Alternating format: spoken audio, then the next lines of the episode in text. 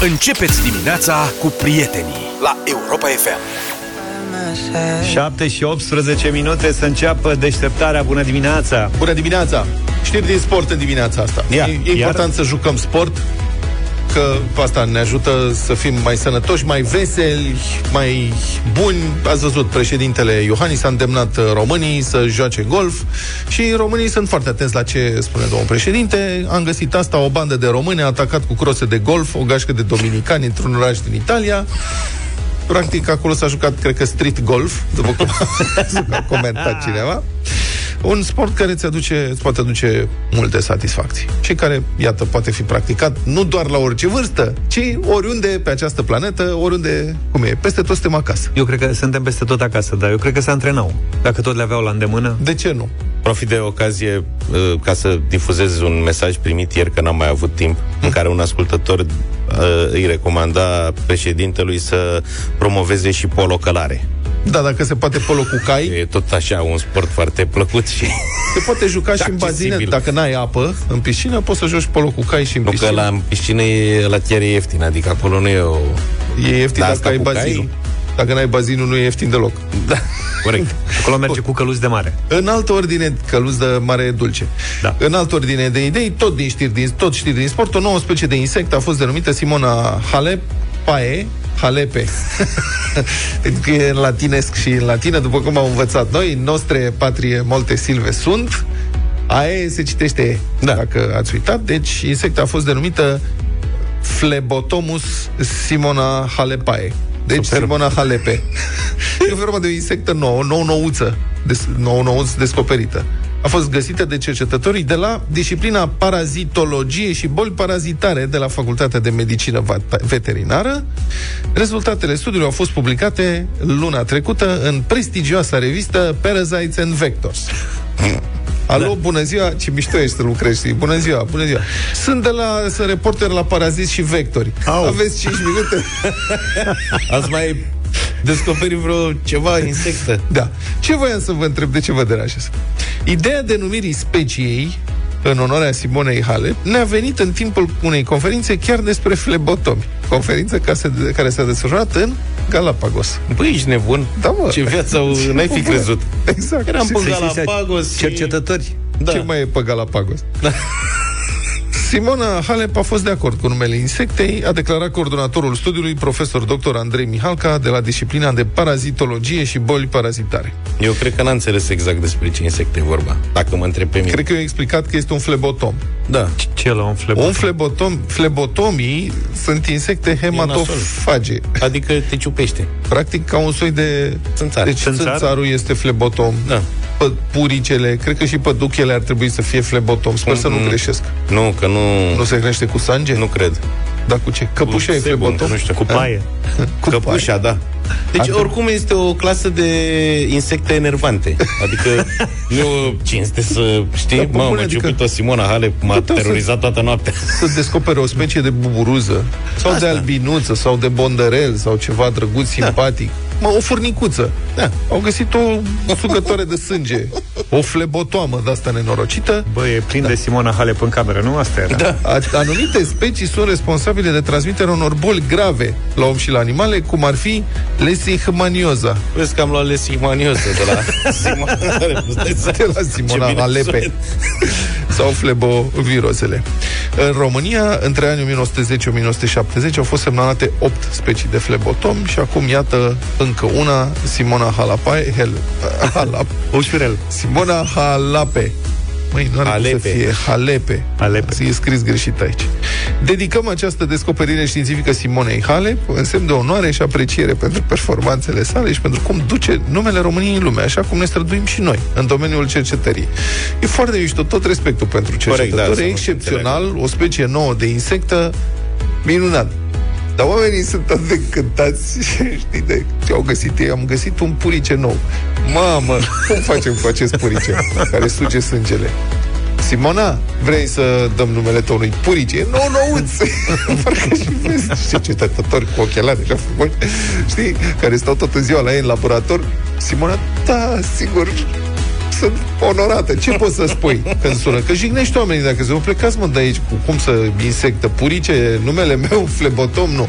Deci n-ai cum să-i jignești și atunci spui da și uite, acum e dublu faimoasă. A fost, a fost cadou de nuntă, mă gândesc. Ce să zic?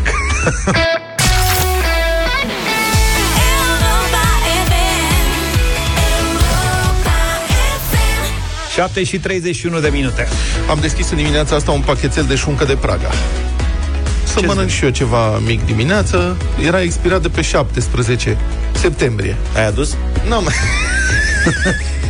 n-am, n-am adus. Și pachet, mă, de ăsta, de ai nebunit, el se găsește peste tot. Șuncă de Praga. Dar nu e vorba că nu se găsește, e vorba că dacă îmi faci poftă de ceva, nu. Da. Era, avea un gust puțin mai intens, fiind deja expirat. Era lipicioasă, N-am încercat. Nu ți-ai dat M-am seama. ferit. băteam verde. Nu băteam verde. Nici nu era prea Dar multă suntem lume. în 21. Da, deci practic numai patru zile. Hm. Întrebarea e oare cât timp după ce expiră lucrurile poți să riști să le și mănânci? Depinde cât de foame ție. Și asta este adevărat. Eu am luat, eu am luat de mă, zi Și cât de bine îți funcționează frigiderul. și intestinul. Și. Eu cred că pe asta mă bazez, de fapt. M-a întrebat Ione zilele trecute, am cumpărat mâncare lui Poche. Așa. Și am cumpărat mai multă, că ăsta mănâncă mult și să nu mă duc tot timpul la magazin să-i cumpăr câte o conservă și am luat niște pungi de conserve. S-a uitat Ione, zice, de astea n-au termen de expirare? M-am gândit, zic, oare pisoiul știe că conservele lui ar putea să expire? Adică n-a părut niciodată interesat de asta. Nici măcar nu știe să citească. Da. Doamna Bilic, adică prietena noastră Mihaela Bilic, zice că produsele expirate nu sunt obligatoriu și stricate. Uite, Ceea ce pot să confirm. Obligatoriu, zice. Dar, Se poate întâmpla. da. Și spune așa, produsele fermentate și mucegăite pot fi chiar benefice, având în vedere efectul lor probiotic. Super. Da, sunt unele produse, zice, care nu se strică niciodată.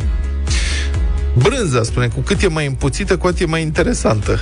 da, dar nu aia de la Sibieni. Aia dacă e împuțită, Da. da. crede-mă că nu e interesantă deloc. Corect. Acum când am Adică nu citit... telemeaua, nu că de la Da, Sibiu. asta e. Dar să știi că nici brânza cu mucegai nobil, dacă o ții prea mult, devine chiar prea interesantă. era un am văzut, era un document, mă rog, era un uh, un soi de serial documentar funny, ceva pe ori pe Travel, ori pe Paprika, nu mai știu.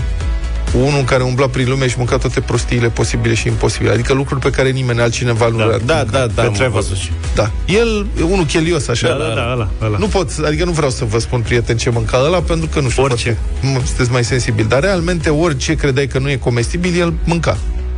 Cred că și doamna gătit și Bilic... negătit. Da, doamna Bilic zice, un iaurt poate fi consumat încă 3 săptămâni după termenul de expirare cu condiția să fi fost păstrat la rece. Va fi mai acinci, mai acrișor, tocmai pentru că are mai multe colonii de lactobacili. Super.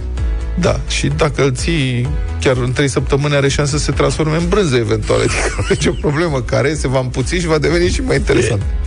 Ciocolata poate fi consumată chiar și la un an de zile după ce a expirat. Mm, Chiar dacă are o peliculă albă. da, da, e, devine un pic rânce, dar nu e... Da, asta Am zic și eu. pățit. Și eu, și mi-a fost foarte Eu mai rău. dosesc ciocolată și se întâmplă, serios. Cum mă dosești? Ești ca Dosesc. veverița. Mie îmi place, da.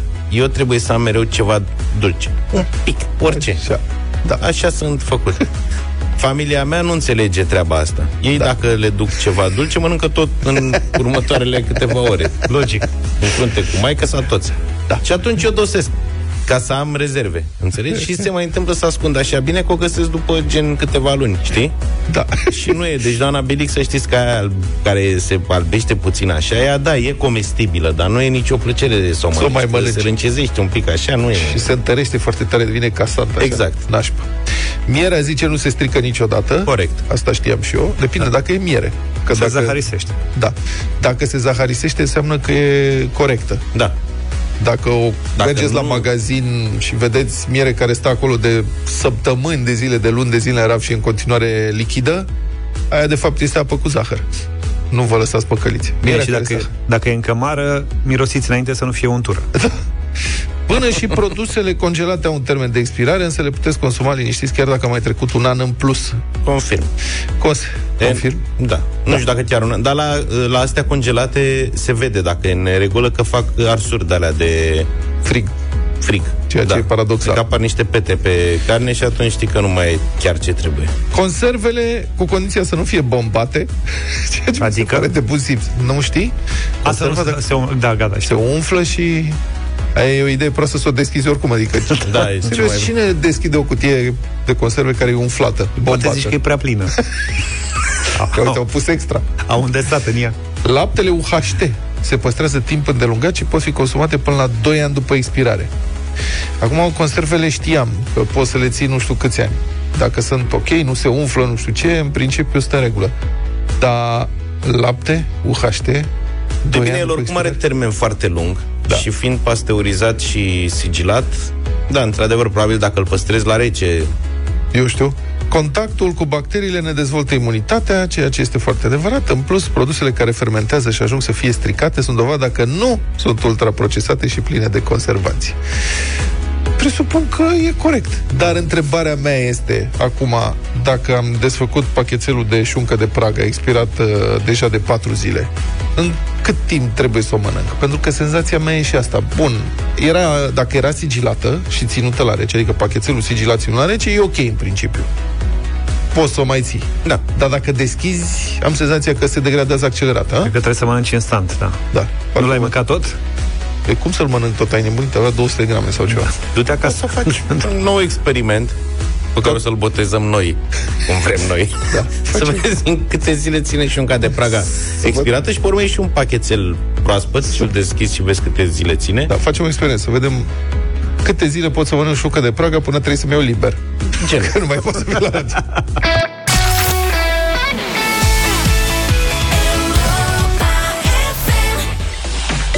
La această oră nu sunt semnalate drumuri naționale sau autostrăzi cu circulația oprită, anunță Centrul Infotrafic din Inspectoratul General al Poliției Române. Se circulă în condiții de aglomerație pe DN4 și DN1A la intrarea în capitală, dar și pe centura București, în zona localităților Mogoșoaia, Chitila, Domnești și Berceni.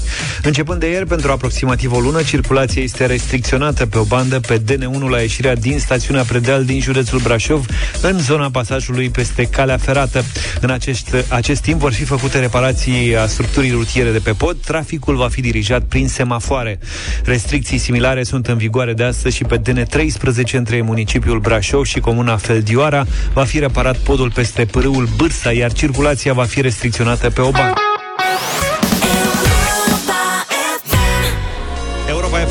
7 și 46 de minute de la Supergirl la un super val al pandemiei, valul 4. Da, din păcate, da, mă rog, în, cu totul alt sens, valul 4 al pandemiei se ridică cu multă repeziciune în România, poate urmăriți uh, știrile, e un val al nevaccinaților, cum se spune, dar pentru că aceștia sunt de două ori mai mulți decât vaccinații, răspândirea e foarte puternică și asta afectează o mulțime de oameni.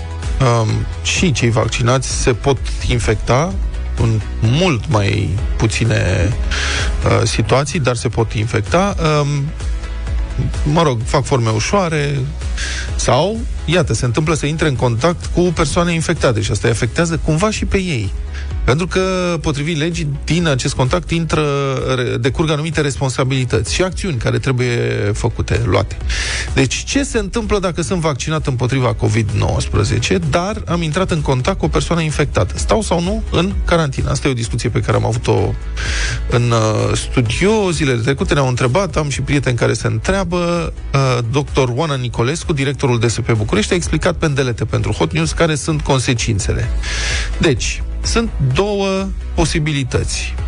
Prima, ești vaccinat, ai intrat în contact direct cu o persoană testată pozitiv și ai simptome de COVID-19. În acest caz, Direcția de Sănătate Publică trebuie să te testeze. Um, în, se face anchetă epidemiologică și persoana infectată cu care a intrat în contact te indică drept contact direct. Uh-huh. Deci trebuie să spună, am mai intrat în contact cu ăla, cu ăla, cu ăla, nu știu ce. În cazul în care ai simptome și ești și tu testat pozitiv, evident trebuie să te izolezi timp de 14 zile. Chiar dacă ești vaccinat. Dacă uh-huh. ai simptome, asta e. Cazul al doilea. Ești vaccinat, ai intrat în contact direct cu o persoană testată pozitiv, dar nu ai simptome de COVID-19. Și în acest caz, Direcția de Sănătate Publică nu te va testa. Iar legea te exceptează de la obligativitatea izolării pentru 14 zile, deoarece ești vaccinat. Deci asta este diferența. Dacă ai simptome, chiar dacă ești vaccinat și ești testat pozitiv, te izolat. Da. Dacă nu ai simptome, ai intrat în contact, nu s-a întâmplat nimic, la revedere, pa. Ești liniștit, îți vezi de viață. Acum, ce înseamnă contact direct? Definiția legală este așa, are mai multe categorii. 1. Persoană care locuiește în aceeași gospodărie cu un pacient cu COVID-19 persoană care a avut contact fizic direct cu un caz de COVID-19. Exemplu, strângere de mână, fără igiena ulterioară a mâinilor. Uh, persoană care a avut contact direct neprotejat cu secreții infecțioase ale unui caz de COVID-19. De exemplu, în timpul tusei, atingerea unor batiste cu mâna neprotejată de mănușă și așa mai departe. Persoană care a avut contact față în față cu un caz de COVID-19 la o distanță mai mică de 2 metri și cu o durată de minimum 15 minute sau persoană care s-a aflat în aceeași încăpere, sală de clasă, sală de ședințe, cu un caz de COVID-19, timp de minimum 15 minute și la o distanță mai mică de 2 metri. Deci, practic, colegii noi aici în studio, dacă vreunul din... Noi suntem vaccinați, dar dacă vreunul dintre noi ia cumva COVID, toți ceilalți trebuie să stăm capace să vedem, avem simptome? Dacă avem simptome, da. pac, ne izolăm. Bine ne testează da. și ne izolăm și la revedere intrăm în vacanță. Practic. Dacă nu... Nu, nu intrăm nu. în vacanță.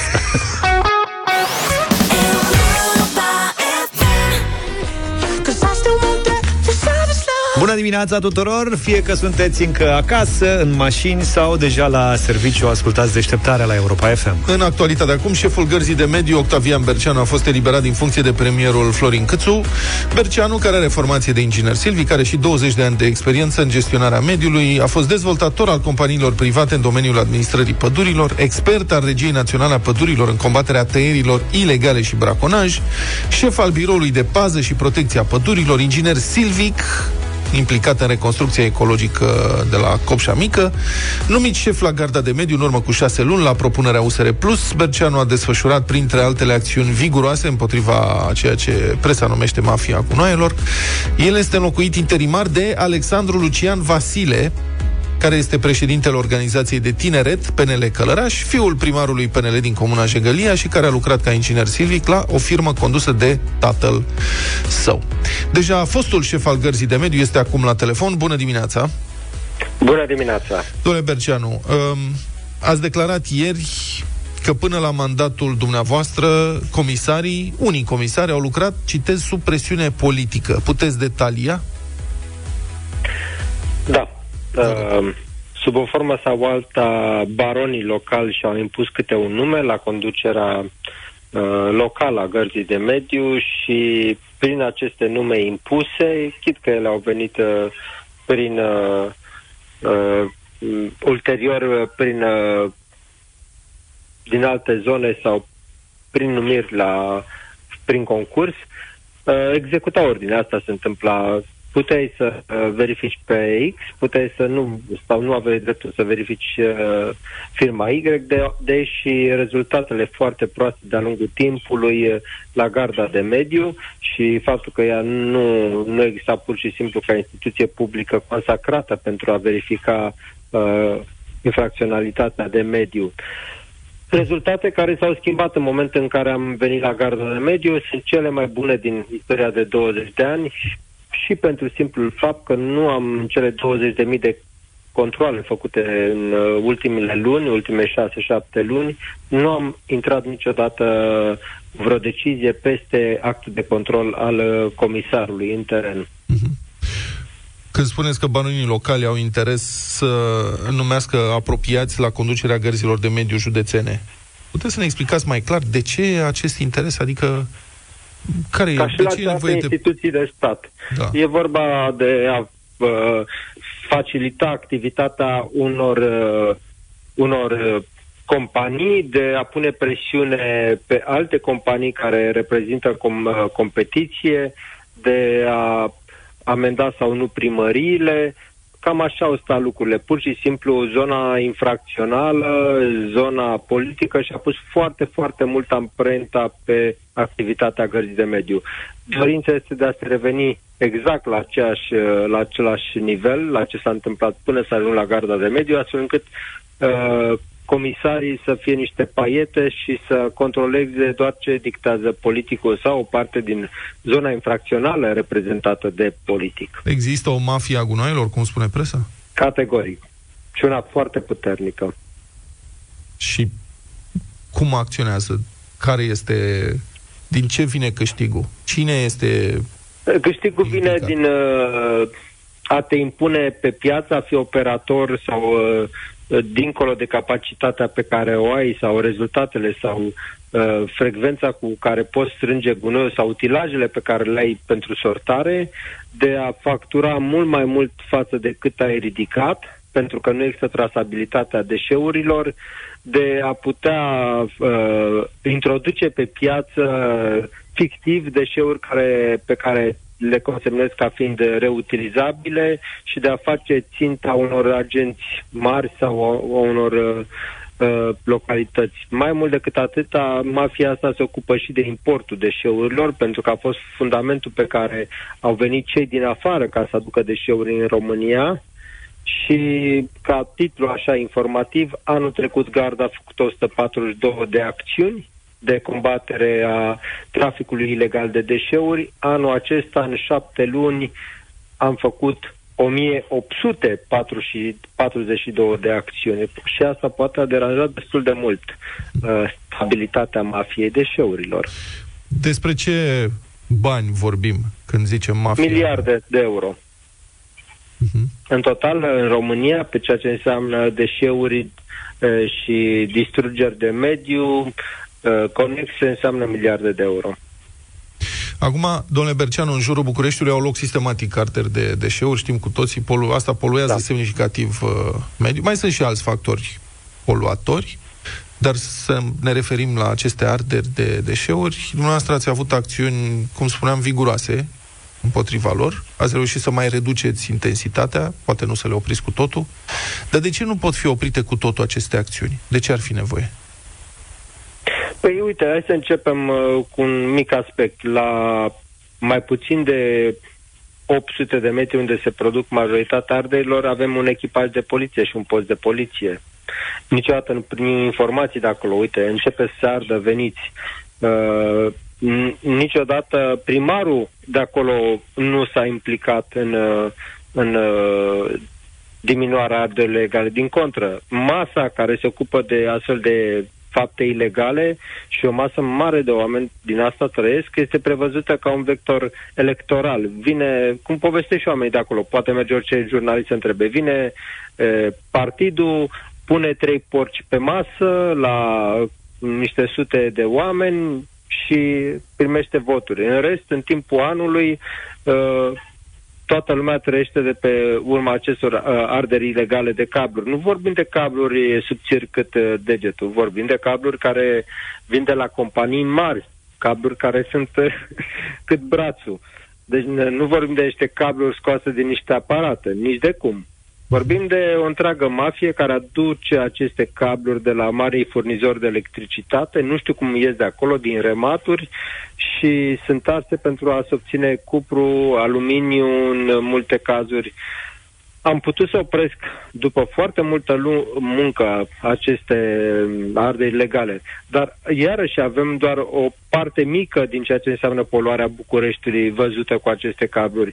Ceea ce nu s-a scris nicăieri și nici Garda n-a consemnat până la venirea mea sunt depozite de sute de mii de metri cub, depozite ilegale de deșeuri care sunt în București, făcute la limita între București și Ilfov, în uh, un depozit de un milion de metri cube aproape în uh, Popejile Ordeni, fo- uh, construit de factori politici uh, care lucrează mână-mână cu mafia. În Chiajna, la fel, Uh, și în toate aceste cazuri nicio instituție a statului nu am văzut să se autosesizeze și să pună stop uh, acestor uh, dezvoltări legale de depozite de deșeuri. Și structurilor aferente mafiote. Îmi descrieți un, o corupție generalizată în care sunt implicați Exact asta este. politicieni, uh, forțe de ordine, comunități locale.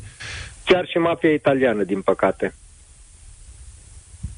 Credeți că lucrurile astea Da. pot fi corectate cumva? Putem, pot fi curățate? Da, da, bineînțeles. Eu am început acest demers prin care am lăsat comisarii să să lucreze liber, acolo unde comisarii au, uh, locale au găsit uh, sau au fost sub presiune politică și nu numai presiune politică, că sunt niște clanuri mafiote. Am mers cu comisari din alte județe ca să putem să ne facem treaba în continuare și am reușit să stopez o parte în aceste depozitări, traficul acesta ilegal de diferite deșeuri.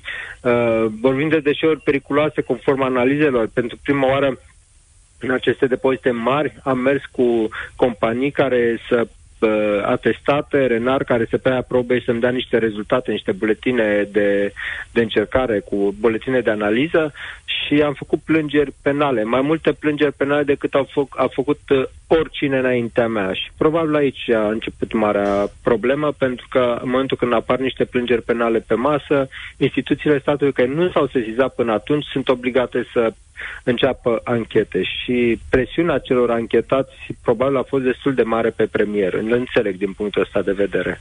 Bun, va elibera din funcție ieri. De astăzi nu mai sunteți angajat la stat. Ce, care e planul pentru viitor? Nu mi-a făcut un plan. e, de pe azi pe mâine e dificil să faci un plan și nici măcar nu e productiv. Cred că mai întâi um, uh, aranjezi pur și simplu o, o strategie pentru ce se poate face pentru România în continuare și acolo voi pune punctul destul de mult. Uh, Comunitatea internațională și ambasadele sunt uh, relativ îngrijorate de turnura pe care o ia această uh, imixiune politică alături de partea de mafie în ceea ce înseamnă funcționarea instituției statului în speță garda de mediu. Și probabil sunt sigur că domnul premier are și răspunsuri pentru aceste lucruri. Mulțumesc foarte mult. A fost în direct cu noi la deșteptarea fostul șef al Gărzii de Mediu, Octavian Bercean.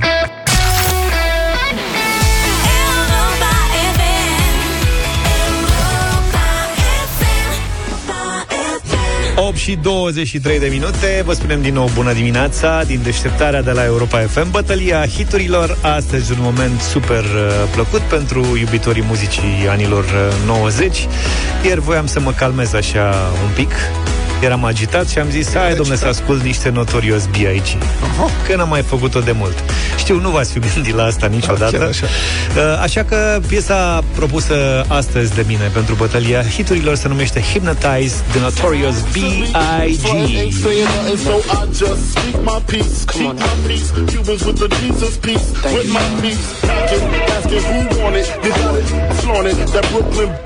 We on biggie, biggie, can't you see? Sometimes your words just hypnotize me. And I just love your flashy ways. I guess that's why they're broken, you're so fake. Biggie, biggie, biggie, uh-huh. can't you see? Uh-huh. Sometimes your words just hypnotize me. And I just love your flashy ways. I guess that's why they're broken, you're so fake. Digi, digi, digi, can't you see? Ce trafic drăguț avem. Uite, dacă ești în trafic, acum nu mai bine te calmezi un pic. E muzica potrivită. Foarte calm. 0372069599 Direct din discoteca Stradului Studențesc din 1990 BG, The Prince of Rap This beat is hot Get up,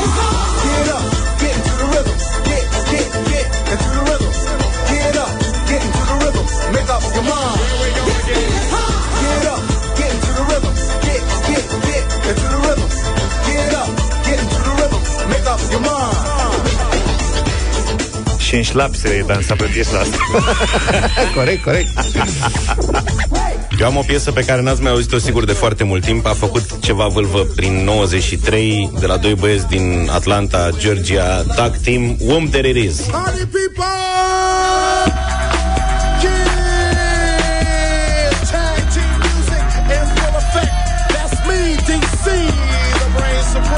And my man Steve Rowland, we're kicking the flow. We're kicking the flow. And it goes a little something like this. Tag team, back again. Check it, direct it, let's begin. Party on, party people, let me hear some noise. DC's in the house, jump, jump, rejoices. There's a party over here, a party over there. Wave your hands in the air, shake the dairy, yeah. These three words mean you're getting busy. Whoop, there it is, Hitman. Rep, pur.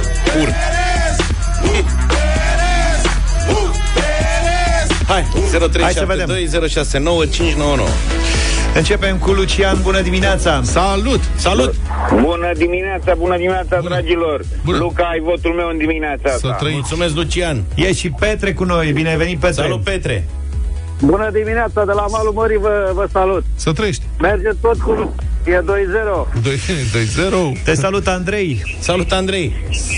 Salut! dimineața, din capitala metalului, de la Reșița, BJ, The Prince of Rap. Mulțumim foarte frumos!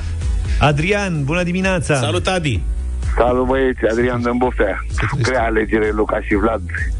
M-am amândouă piesele sunt foarte bune. Pe vremea când aveam blugi de aia cu turul mai jos, așa, și de Aoleu. cu un lateral. Ma, Da, da. Super. Luca. Să Bine, trăiești. mulțumesc frumos. Bine, nu mă așteptam colegule. să câștige piesa asta.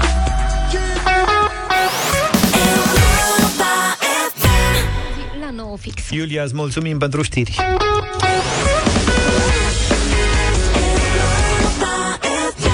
Opt și 32 de minute.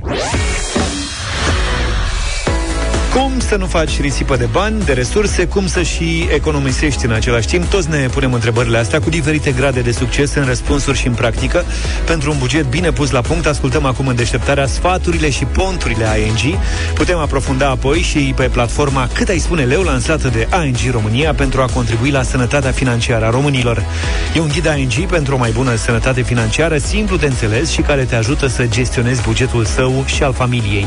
Vorbim acum despre sănătate financiară la Europa FM, iar sfaturile ne sunt oferite de ING. Cât ai spune, leu. Cine se trezește de dimineață prinde din mers doza de inspirație ING pentru o viață financiară mai sănătoasă. Sfaturi generale, practice și ușor de înțeles pentru bugetul tău și al familiei. Pentru un buget calculat la virgulă, cât ai spune leu, rămâi pe aceeași frecvență cu Europa FM.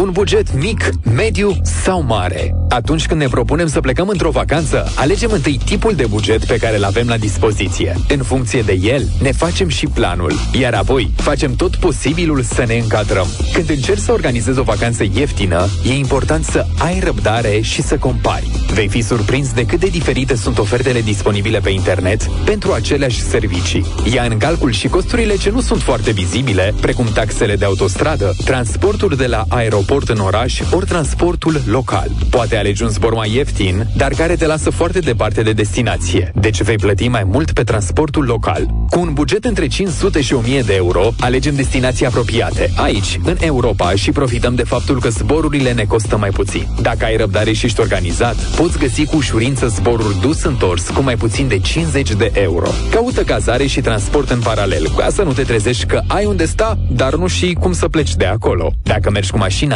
fă o revizie înainte să pleci. Dacă vrei să vizitezi un muzeu, vezi dacă poți să iei bilete online sau să faci o rezervare din timp. E posibil să fie mai ieftin și mai comod decât la fața locului. Iar grupurile mai mari beneficiază de obicei de reduceri.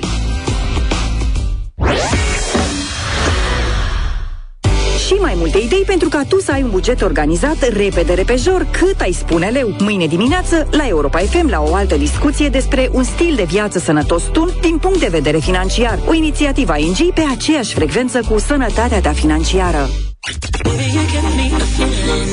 Pe aceeași frecvență cu tine.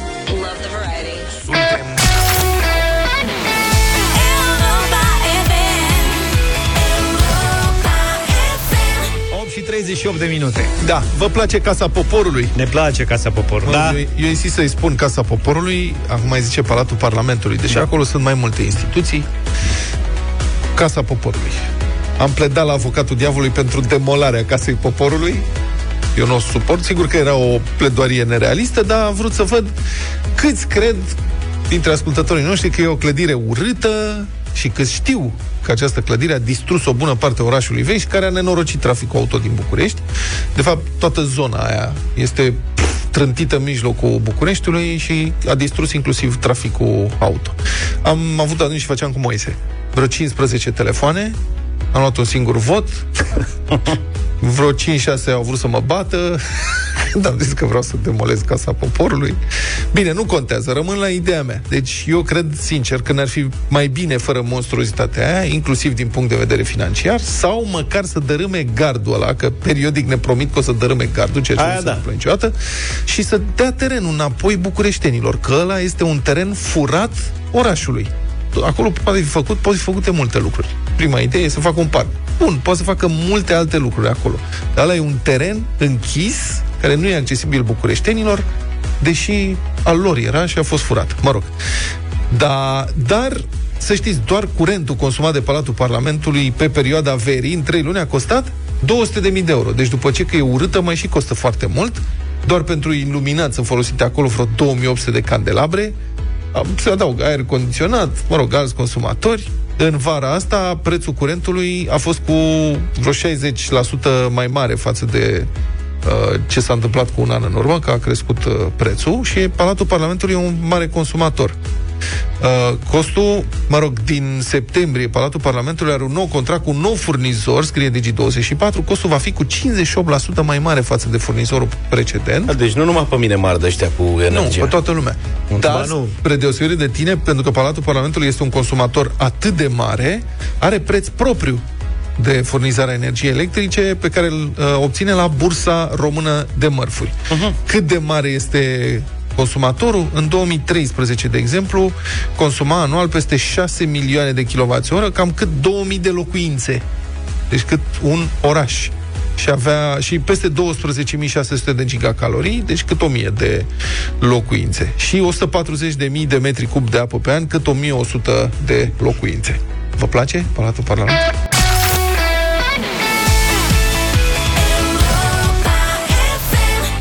Cover Me in Sunshine cu puțin pink la Europa FM 8 și 49. Aveți pe acasă vreun calculator sau un laptop mai vechi sau poate cine știe vreun monitor sau ceva, cabluri de alimentare sau tastaturi?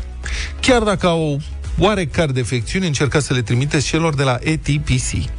Pe scurt, ei sunt o asociație cu sediul în București, care în mai puțin de 2 ani au reparat și au dat mai departe peste 2000 de calculatoare, laptopuri, tablete sau telefoane.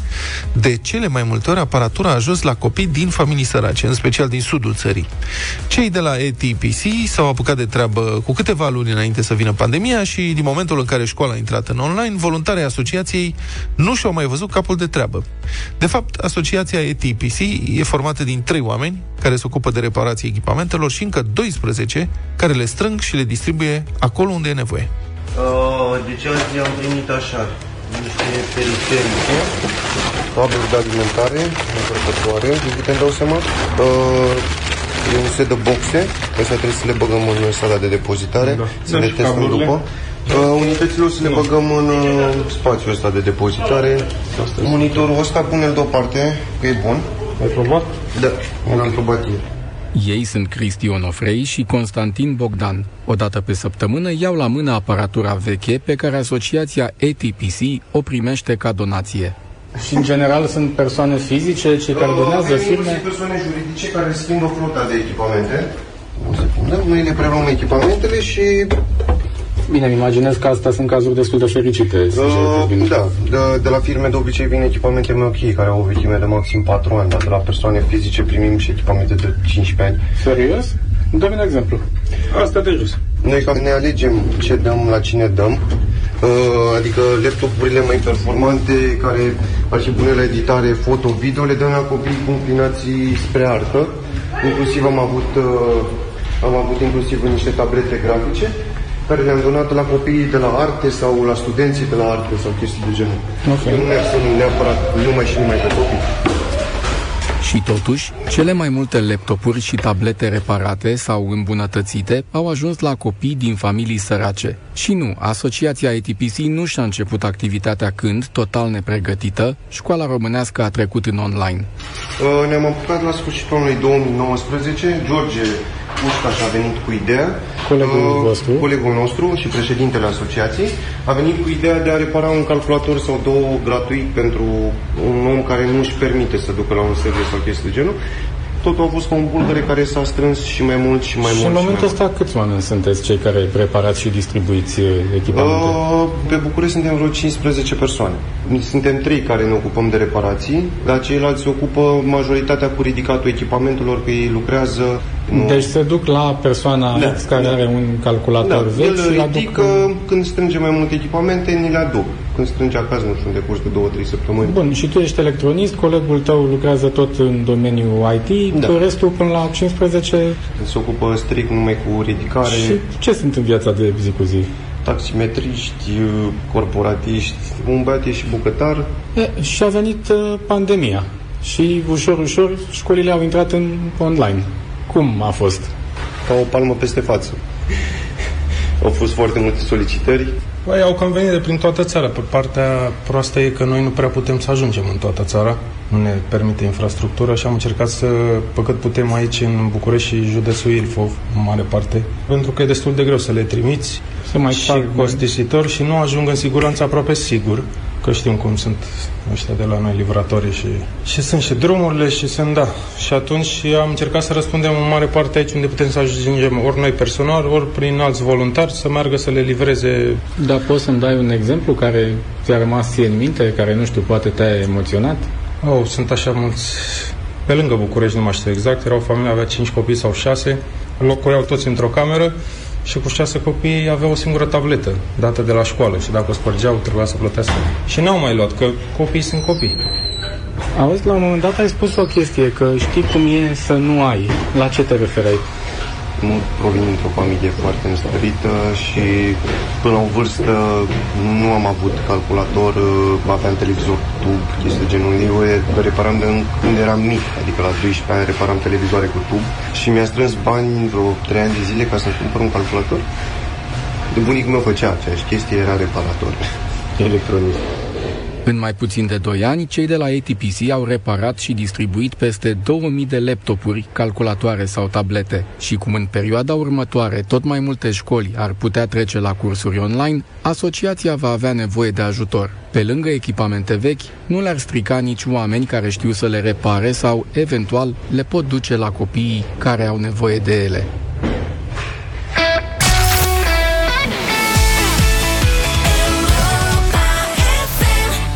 We Are Young, okay. cea mai bună muzică de ieri și de azi în deșteptarea 9 și 10 minute. Bine ați venit în arena lui Cătălin Tolontan. Bună dimineața, Cătălin! Bună dimineața! Bună dimineața! Salut! Vorbim despre un sport care nu e specific românilor și României, nu despre golf, o călare. despre un alt sport, despre baseball. Ah, baseball. În februarie 2017, un bărbat din București ajunge la spital după ce fusese uh, investigat de polițiști. Doctorii găsesc pe corpul lui lovituri ciudate, care nu în niciun caz n-ar, n-ar trebui să fie consecința unei discuții într-o secție de poliție. Dar mai mult decât atât, obiectul cu care omul fusese lovit nu, nu, le, nu le vine ușor în minte celor care analizează dintre medici rănile acestui om, vânătăile aveau o anumită formă. Medicul întocmește constatarea și uh, sesizează cazul mai departe uh, poliției. Se derulează o anchetă și omul povestește următoarea scenă.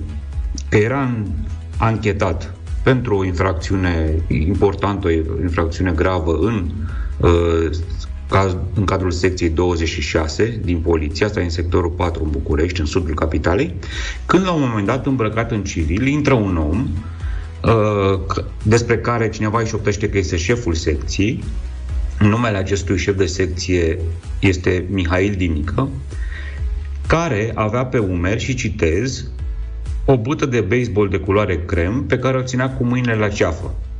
Cunoaște scena din filmele americane, așa, când țin, uh, țin buta de baseball cu deasupra, deasupra umerilor uh, cu mâinile la ceafă. Urmează înjurături, amenințări, loviri multiple, cu palmele, cu pumnii, cu bâra de baseball. Notează magistrație. E vorba de un dos, vă citesc dintr-un dosar penal care a fost întocmit pe numele acestui șef de secție și pe care colega mea Simona Voicu de la Libertatea l-a descoperit în, uh, la, uh, în, la secția, uh, la tribunalul de la sectorul 4, pentru că, aici ajungem în actualitate, acum câteva săptămâni, respectivul polițist a fost condamnat la 2 ani și 6 luni cu suspendare pentru purtare abuzivă, aceasta este uh, sentința primei instanțe. Sentința nu este definitivă, uh, urmează ca, dacă vor, atât procurorii cât și uh, inculpatul să facă evident apel. Acum, cazul pe care l-am relatat nu a fost singur din acest dosar. Pentru că cei din Ministerul Interne s-au sesizat în urma intervenției inițiale a doctorului, care n-a tăcut în momentul în care și-a dat seama că ceva nu e în regulă cu omul acela, au fost analizate mai multe cazuri și au pus inclusiv microfoane și camere de luat vederi în, uh, în biroul uh, polițistului, șefului de secție de la, sectorul, de la secția 26 de poliție.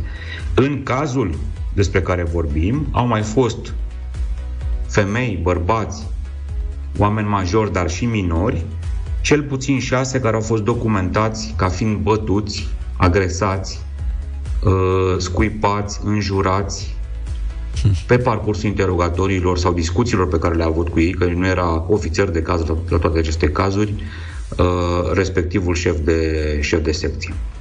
Deci am adus cazul ăsta în discuție, care nu e evident nici plăcut și nu știu dacă e semnificativ, reprezentativ. Aș spune mai degrabă nu. Sunt foarte mulți polițiști în țara asta care lucrează onest și corect, altfel n-am fi totuși o țară europeană, uh, pentru că a existat pe, toată această, pe tot acest parcurs al cazului un om care n-a tăcut, e vorba de medic.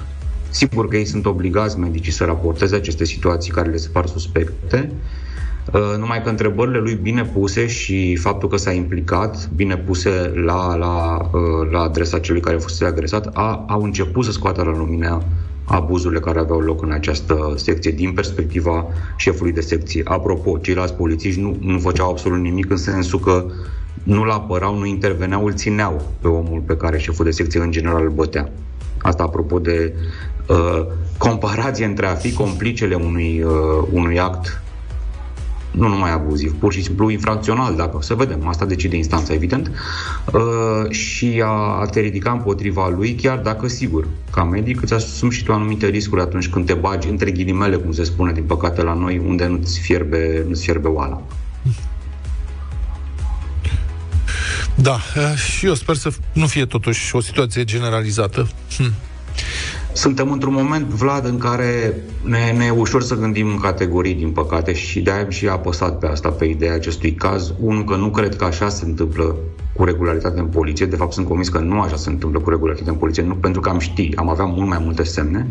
Și doi, uh, e valul ăsta de nemulțumire, suspiciune, insulte la adresa medicilor. Mm, haideți să încercăm să vedem și partea cealaltă. Lucrurile unde ei fac, cum se spune, ca să folosim termen, că suntem în zona golfului, baseballului, văd în ultima vreme, fac extramile permanent, fac lucruri care nu, cum să spun, care, care angajează efortul și intervenția lor dincolo, cumva, de, de obișnuitul fiecarei zile, care oricum este o zi... Suntem o societate, societate care, din păcate, încet, încet ne îndreptăm împotriva chiar împotriva celor care sunt în serviciu public și pe care ar trebui să-i prețuim. În fine, îmi cer scuze, am fost un pic moralizant, dar ideea este că un medic de la un medic a pornit o dezvăluire care a răsturnat și a protejat, a răsturnat o secție întreagă de poliție în capitală și a protejat foarte mulți oameni care cu siguranță ar fi pățit același lucru dacă ajungeau pe mâna polițistului.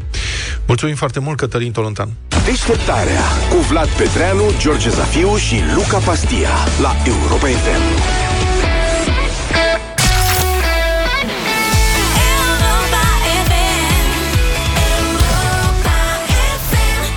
Data asta Valerie, 9 și 23 de minute. În deșteptarea începem săptămâna cu un minut de bine și la Europa FM ne alăturăm proiectului de educație în trafic și respect față de mediu inițiat de Asociația Viitor Plus și susținut de Dacia. Suntem împreună pentru un drum mai curat, mai verde. Mai curat, mai verde. Mai curat, mai, mai curat și mai verde. Mai curat, mai verde și mai plin de deșeuri. Da, eu am senzația că deșeurile vin de peste tot. Mai ales da. dacă... Eu îi văd zilnic în trafic, pe bucata asta, cât până ies din oraș e traficul mai greu. În primul rând, chiștoace se aruncă. Și mai văd și alte ambalaje din când în când, dar nici măcar nu mă mai înfurie. Adică sunt realmente dezamăgit. Dacă pot, dacă îi prind în trafic, dacă mă duce cumva coloana în dreptul... Le spui.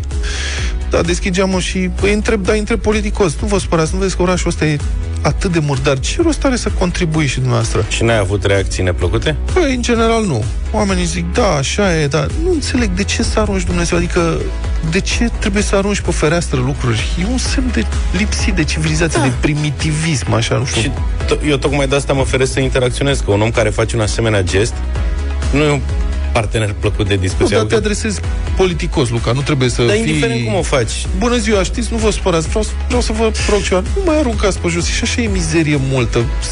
Copiii noștri cresc în mizeria Da, da, da. asta. Săptămâna Nu e vorba trecută- Doar, nu e vorba doar de mizerie, e poluare pur și simplu. Da.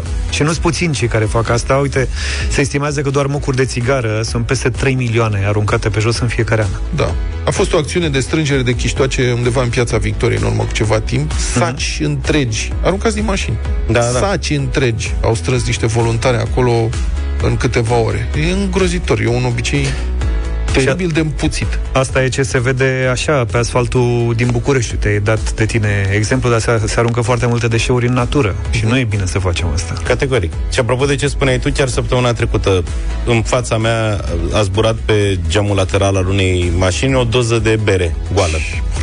Și la semafor am ajuns lângă mașina respectivă și m-am uitat, erau doi băieți de la 25-30 de ani, care erau foarte veseli în mașină, dar aveau niște fețe care m-au descurajat să deschid geamul. în sensul că am văzut un perete. Nu, nu cred că ar fi avut vreun sens să le atrag atenția. Știi că nu e ca și cum ai fi aruncat din greșeală pe geam. E da. clar că acolo e o problemă Da, profundă. problemă. Astea se mai... Știi cum e? În principiu, morcovelul și crăvașa. Adică Asta, zăhărelul da. și crăvașa. Uh, faci programe de educație, le explici că nu e în regulă, dar după aceea le aplici niște amenzi de să nu se vadă dacă fac în continuare. Păi Îmi povestea tata în anii 90, un prieten de-al lui care locuiește în Germania a fost vizitat de un alt amic comun și el a, a stătea pe locul din dreapta, a fumat și când a terminat, cum era obișnuit la noi, a aruncat țigara pe geam și el a pus frână de, să-l dea pe la cu capul de bord, de la să spune, ce mă, nene? Și băi, nu ești sănătos, zice, tu știi ce amenzi sunt aici dacă... Da, să foarte nu mai așa faci trebuie, gesturi de corect. astea. Dar atunci eram imediat după Revoluție. Dacă ne-ați ascultat, poate cel mai bine ar fi să păstrați totuși deșeurile în mașină până la destinație. Cred că e cea mai bună variantă. Le sortați și le aruncați în coșuri uh, special amenajate, care sunt uh, ușor, ușor cam peste tot. Dacă și pe tine te preocupă educația în trafic și respectul față de mediu, răspunde la întrebarea postată de noi pe pagina de Facebook Radio Europa FM. Cele mai interesante două mesaje vor fi premiate la sfârșitul zilei. Puteți câștiga un kit cu produse reutilizabile și o sacoșă de pâslă eco-friendly. Nu uitați, suntem toți împreună pentru un drum mai curat și mai verde.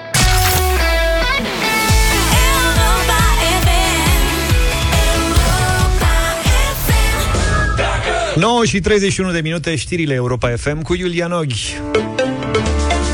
Bine v-am găsit la știri. Examenul pentru baroul București, care s-a desfășurat în weekend, a fost bruiat de muzică și zgomot de drifturi. Peste 200 de candidați cer printr-o petiție online reluarea testării desfășurate la Romexpo. Mihai Bucureșteanu ne spune mai multe. În toate sălile de examen s-au auzit extrem de tare repetițiile pentru un concert, dar și drifturile din cadrul European Car Festival. Astfel, solicităm reexaminarea în condiții normale, apte pentru concentrare. Este mesajul transmis de inițiatorul petiției. Peste 200 de candidați au semnat acest demers. Examenul organizat de Uniunea Națională a Barourilor din România a fost susținut la Romexpo, un centru expozițional mare din capitală unde se pot organiza mai multe evenimente simultan. Examenul pentru barou reprezintă primirea în profesia de avocat. Alături de alți peste 100 de lideri ai lumii, președintele Claus Ioanis participă timp de trei zile la adunarea generală a Organizației Națiunilor Unite programată la sediul din metropola americană în New York. Forul va căuta soluții de recuperare globală după pandemie și la provocările climatice. Adunarea ONU este cel mai important eveniment internațional anual de diplomație. Mâine, Claus Ioanis va participa la un summit găzduit de președintele american Joe Biden. Atât la știri deocamdată, detalii, dar și alte subiecte sunt și pe site-ul nostru europafm.ro. Iulia, mulțumim pentru știrile Europa FM.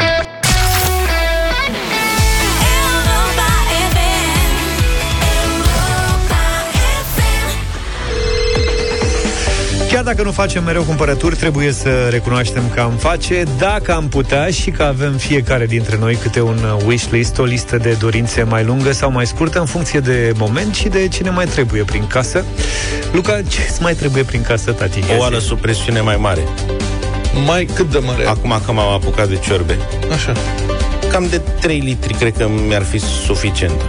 Măi, ești, stai puțin, 3 litri nu e o oală, e o liță. O liță. Ciorba? 4 litri. Cam așa, de la 4 în sus să trăi, dar ai o oală sub presiune mai mică de 3 De doi litri. litri, de doi. Cine dă mai Serios? mult? Da. Nu știam că se face, e mini, Da, asta e știi ce pentru drăguță e? E bijuterie, serios. Poți să pui bibelou în bibliotecă? Da. Sau pe televizor? Și vezi că e foarte bună. E bună, da, e Da. surprinzător. Are vreo 25 de ani Aha. și încă funcționează perfect. Da. O altă presiune foarte tare. Dar vezi că există și multicucăre, de astea de adevărat sunt mult mai scumpe. Multicucăre, inclusiv sub presiune, în care ai și programe, ai și treburi. Poți... E prea mult. Uh-huh. Prea mult. Nu, o ala sub... Băi, trebuie câte... Sunt unele lucruri din viață pe care trebuie să le păstrezi mai simple. Nu, eu aș vrea să rog ascultătorii să mă ajute și pe mine, uite, cu mesaje la 0728 de 1 3 de 2. Oala mea sub presiune, dacă nu fac ciorbă și vreau să fac tocană sau chestii de-astea, Da. bă, se prinde pe fund. Și nu înțeleg cum. Adică ce trebuie să fac ca să nu se ardă? Păi n-are suprafața antiaderentă în Nu are interior? suprafața. Păi vezi, E aia de mea inox. de 25 de ani are. Da? Am Da. da. WhatsApp. Păi și unde vrei să se prindă dacă nu pe fund? În deșteptarea la Europa FM dăm acum uh, startul minutului de shopping de la EMAG, pentru că acolo găsești tot ce ai nevoie. În plus, e și rapid. Sunt acolo milioane de produse de toate tipurile. Dacă ești din București, comandă până la ora 12.30 și primești produsele în aceea zi la EasyBox sau prin curier, 7 zile din 7, pentru că prietenul la nevoie se cunoaște. În deșteptare avem pregătit un voucher de 400 de lei pentru cel mai nerăbdător dintre voi, care va suna la 0372069599 și va intra în direct ca să ne răspundă la o întrebare. Alături de noi este Ion. Bine venit, Ioane! Să trăiți! Să trăiți! Ce Salut! Faci? Ce să fac? La o cafeluță, Perfect. ascultam emisiunea voastră Foarte și m-am bine. gândit Că îți trebuie ceva. am Fii dus eu atent. soția. Spunem ce produse Da. îți dorești din categoria electronice electrocasnice. De pe acolo, așa. Ia. Păi, eu zic că un robot de bucătărie să, să, mă, să mă ajute în primul rând pe mine. Bravo. Că tot mă pune femeia într-una să muncesc la bucătărie. Bravo, foarte bună soluție, să știi. Toată lumea Te e fiartă. scapă de o grămadă de treabă un robot de bucătărie Da, cinstit. domnule. Toată lumea e fiartă pe roboți de bucătărie. Văd. Da. E, mai, mai, mai ușurează de munca bărbatului. am înțeles. Ioane, felicitări! La Europa FM ai câștigat un voucher de 400 de lei de investit în robotul ăsta de bucătărie și orice altceva mai descoperi că trebuie, pentru că pe EMAG găsești milioane de produse de toate felurile, acum și cu livrare azi, 7 zile din 7 în București. Iar dacă ești client EMAG Genius, ai și livrare gratuită. Dacă încă nu ai Genius, poți să-l încerci gratuit timp de o lună. Cu minutul de shopping de la EMAG, revenim mâine dimineață în deșteptarea la Europa FM.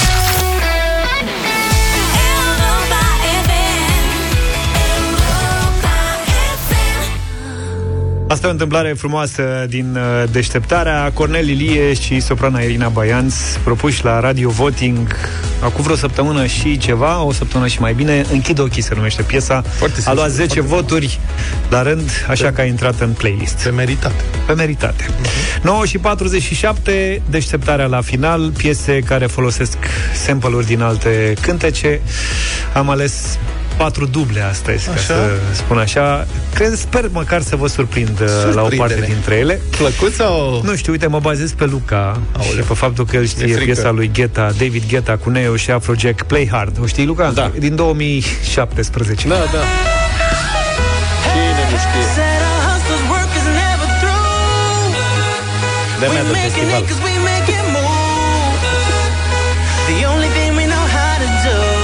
Anticipat saga și s-a pregătit. Exact.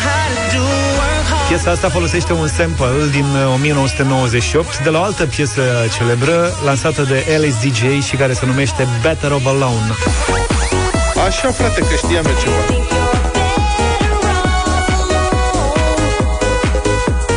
Cred că e mult mai cunoscut asta.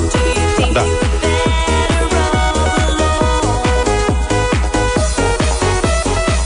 Kisha a lansat în 2010 piesa Take It Off. Uite.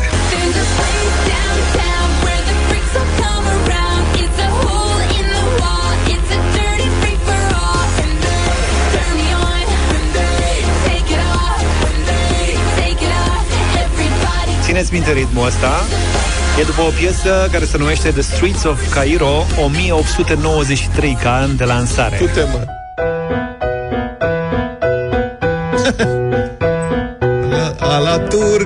Bre, mă măligă Da, da, cu da. cafe. Asta era, frate.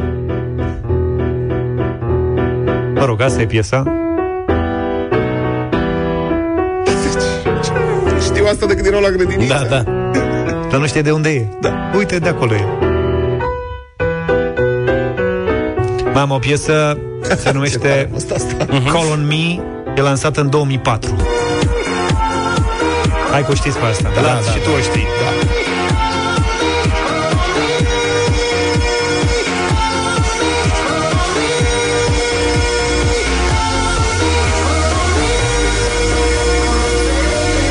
Da, sigur știți și piesa lui Steve Winwood, Valerie, de fapt, se numește.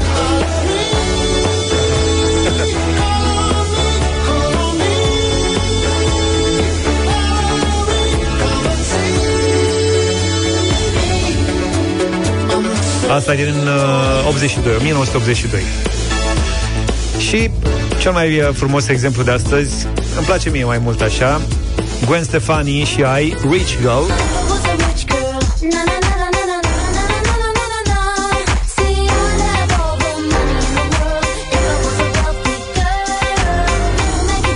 Rich Girl, da? Are la bază o piesă lansată în 71 care se numește If I Were a Rich Man.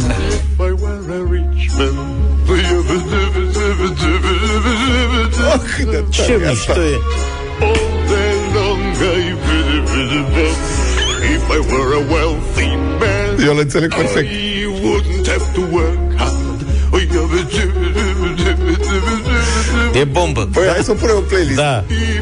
Putem să terminăm cu ea dacă vreți. Da, te rog, e foarte bună. Nu știam. Diddle, diddle, diddle, man. I Gata. Păi uite, gata. E foarte tare. many, many Terminăm cu ea. Deci dacă aș fi fost un bărbat bogat, aș fi toată ziua. Pe mâine dimineață, numai bine. Toate bune. Pa, pa! Deșteptarea cu Vlad, George și Luca. De luni până vineri, de la 7 dimineața, la Europa FM.